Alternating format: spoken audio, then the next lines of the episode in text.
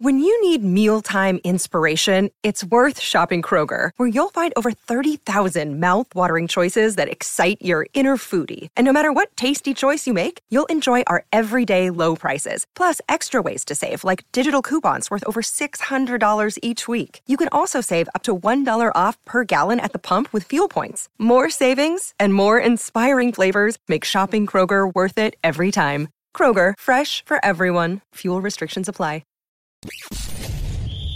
You're tuning into Black and White Sports on YouTube. The no-holds-barred truth on sports. The main event starts now. All right, Black and White Sports supporters. Well, what can only be described as one of the most dumpster fire situations in the history of the planet, especially in football terms, is all this fallout around Josh McDaniels. It's getting worse. And who the hell thought we could say that? Because I think I'm 8 videos in, and every day it's peel back the curtain and you find out something that's even worse than the last thing you found out. Now, in fairness, if that Peyton Hillis, Josh McDaniels' wife story's true, then that's probably the worst thing ever. Wow. I mean, I saw that. That's still blowing minds all over the NFL world right now.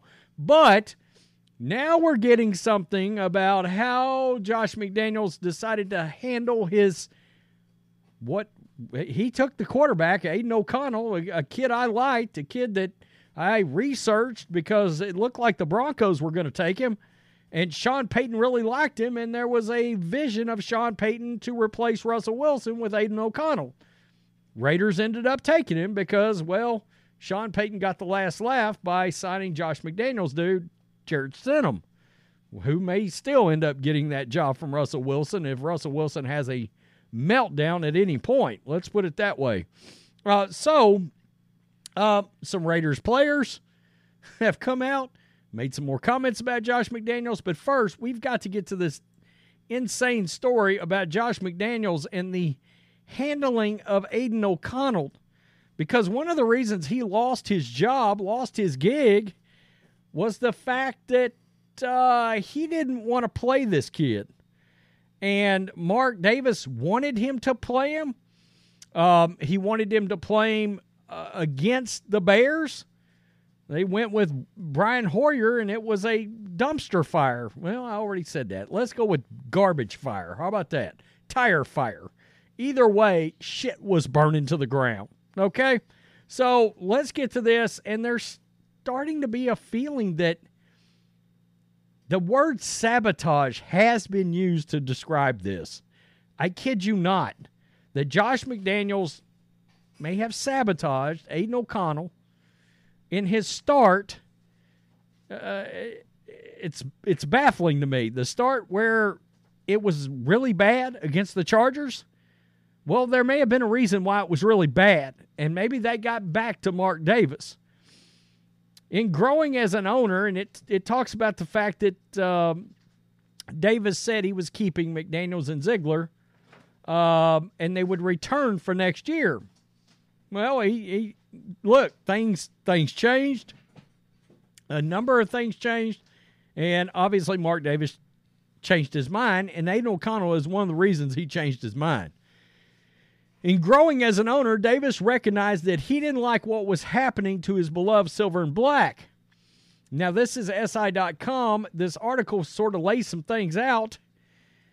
When rookie quarterback Aidan O'Connell started in a loss to the Los Angeles Chargers after Jimmy Garoppolo was injured, seeds of frustration started to germinate when McDaniels did nothing to alter or change his, quote, system for the talented youngster. So he did not build a game plan for Aidan O'Connell as a rookie. And look, that's what you have to do.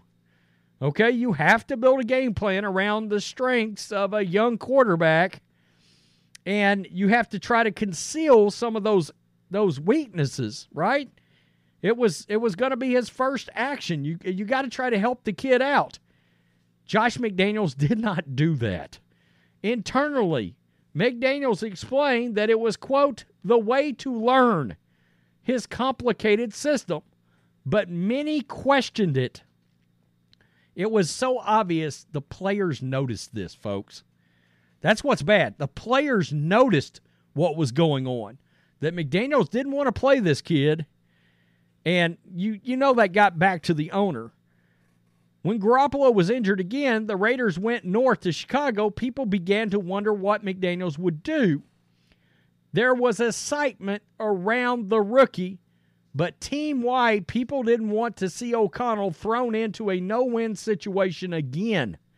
In other words, they thought McDaniels was going to screw Aidan O'Connell again in another start. This is nuts. McDaniels misread the room.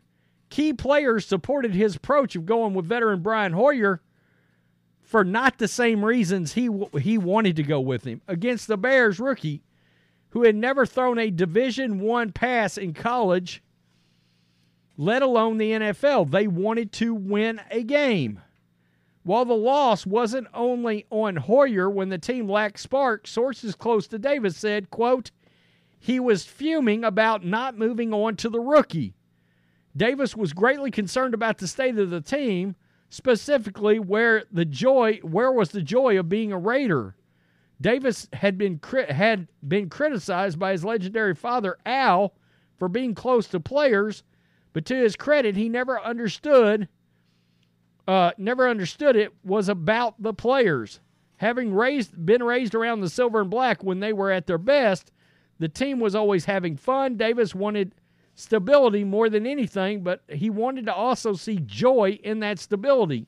It wasn't there. Yeah, all these players hated coming to work. That was pretty obvious. The Raiders weren't having any fun. Players didn't want to talk or go out in public. The owner couldn't do that without getting bombarded.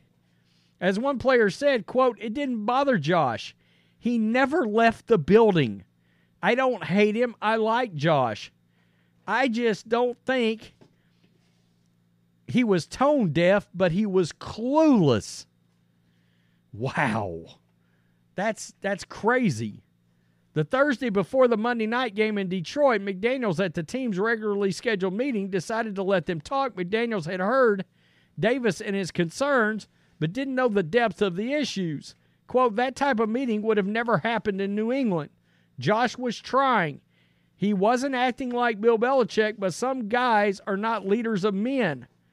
It was how one former Patriot described the meeting. Oh, you got to wonder if that was Jacoby Myers. Another player told me, quote, it wasn't that we hate Josh's meeting at all. I don't think anyone hated him, but he got his ass chewed. But so did everyone else, and we all shared shit that we didn't like about coaches and players. Everyone saying it all about Josh wasn't in the meeting. The meeting was great for the team, but something changed. One player described McDaniels as distant and hurt. I asked if they thought it was his feelings. No, I wouldn't say that because everybody got their ass ripped. I don't think he knew how unhappy and how miserable everybody was. No one was having any fun. I personally think he had no clue what it was like because he lives in his own bubble, his process, and it wasn't working. Another Raider told me, I thought the meeting was great. I felt better, like Josh had heard us, and we all had heard each other. But afterwards, I knew it was probably effing worse. He was like out of it, like when you get hit in the face, like you didn't know what was going to happen. That's pretty crazy. And that actually ties in. I was going to bring up this article, but that actually covered the same thing. Reports include McDaniels calling his kids when he would calling them home from trick or treat. I mean, what was the point of calling your kids home from trick or treating to tell them you were fired? It's nuts. That he traded a player away because McDaniels' wife found him attractive, that he lacked people skills, and that he pushed to sign Jimmy Garoppolo to a big free agent contract, even when Dave Ziegler thought it was a terrible decision. So he went against his own GM, and it goes on to talk about the fact that he was in his own bubble and he was clueless. And a lot of people he couldn't relate to anybody. He couldn't relate to anybody. And we had heard that it was his people skills. And this just gives you an idea. This was yesterday. Antonio Pierce talking about his rookie quarterback, Aidan O'Connell. Yeah, it's my BFF. Yeah, we're BFFs, you know. Call him Ford, right? You know, he's a rookie, so I still call him Ford, you know. And over there talking with, you know, Jimmy, I played against Brian Hoyer. Whew, you know. We've always had a good relationship, talking, joking, just talking ball, just listen to them talk behind the huddle is really good for me and them. Yeah, it's my BFF. All right. I mean, you can tell right there, the guy literally has a different way of looking at things, a different rapport that is very obvious, right? He loves his rookie quarterback, but he still calls him Four playfully because he's a rookie. There's no way in hell Josh McDaniels would do that. You know, he just wouldn't. He didn't have the ability to build that rapport with folks. So he didn't have the part that would make the players want to run through a brick wall for him, the way you can tell they already want to run through a brick wall for Antonio Pierce, and to another extent want to run through a wall for somebody like Dan Campbell, who's got that Lions organization completely turned around right now, in the same way that the Raiders need to be turned around because they've been a dumpster fire for so long. Sadly, I think it was turned around by John Gruden and then handed off to Bisaccia, who carried on with that. And then Mark Davis blew it up, and it all blew up in everybody's face. But he was clueless. He never left the building. So he didn't realize, like, he had put himself, McDaniels had immersed himself in such a bubble that he didn't realize all the negativity that was going on around this team, players, people outside the organization, people connected to the players and outside the organization. I mean, it was just a mess. And he was oblivious to it. That's why he was so distant after the meeting. He literally was caught off guard. He could not read his own locker room. That's crazy. By the way, I was doing some research on his offenses yesterday throughout time, and I came across a very good piece by Warren Sharp, who's a very analytical guy, and it was amazing. Offenses, wherever he went, you know, he's known as an offensive guru. Offenses everywhere he went, including in New England, got worse in EPA, which is expected points versus average or whatever. But in other words, it's the amount of points you're expected to score. And his offenses got worse in every season of every place he ever was. Not exactly the offensive guru that even I was led to believe, you know, all these years. Colts hired him. Niners almost hired him. It almost feels like Josh McDaniels just ran a 15-year scam on everybody. It's nuts. It really is. Tell me what you think. Peace. I'm out. Till next time. Thanks for watching the show. Be sure to like, comment, and subscribe.